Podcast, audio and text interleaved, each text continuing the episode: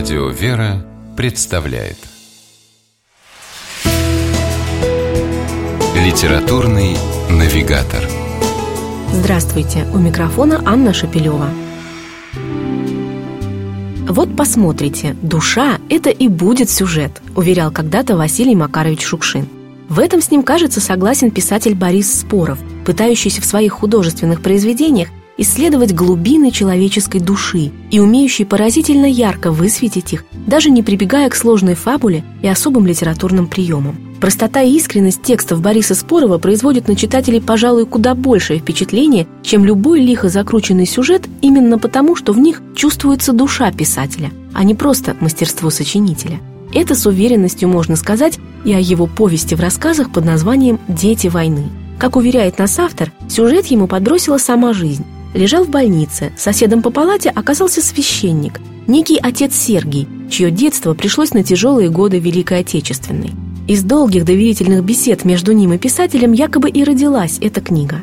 Повествование в ней ведется от лица мальчика Сережи. Однако, если полюбопытствовать и почитать интервью Бориса Спорова, в которых он рассказывает множество автобиографических фактов, становится очевидно, что с рассказами своего героя писатель тесно переплел события из собственного детства – Книга от этого, конечно, совсем не теряет, а напротив лишь выигрывает. Ведь почувствовать человека за строчками текста почти всегда значит невольно примерить на себя его обстоятельства и, как следствие, сделать важные выводы. Как, например, маленький герой книги Бориса Спорова «Дети войны» открыл, что даже если у тебя нет своих игрушек, украсть одну из них у соседского мальчика оказывается совсем не выход из положения. Наоборот, становится только хуже. Желанная вещь почему-то не приносит радости – а на душе словно кошки скребут. С замиранием сердца переживаешь вместе с Сережей первую, совсем еще неосознанную встречу с Богом. У многих, родившихся в советской стране и гораздо позже войны, она наверняка происходила схожим образом. У соседки мальчик увидел висящие на стене иконы, непонятные для него, темные от старости изображения, и вдруг ощутил безотчетный трепет, почувствовав, с них на него кто-то внимательно смотрит. Утро 22 июня, включенные на полную громкость репродукторы, из которых доносится страшное слово «война». Мужчины, уходящие на фронт, всеобщий голод, когда непонятно, кто больше хочет есть, ты сам или случайно найденная тобой в закутке двора чья-то тощая курица.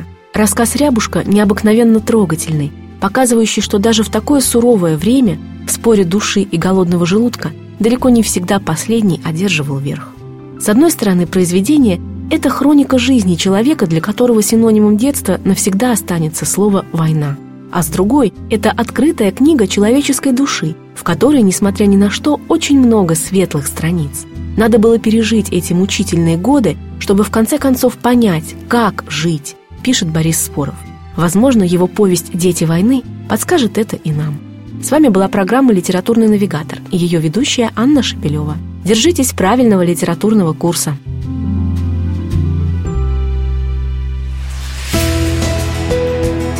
Литературный навигатор.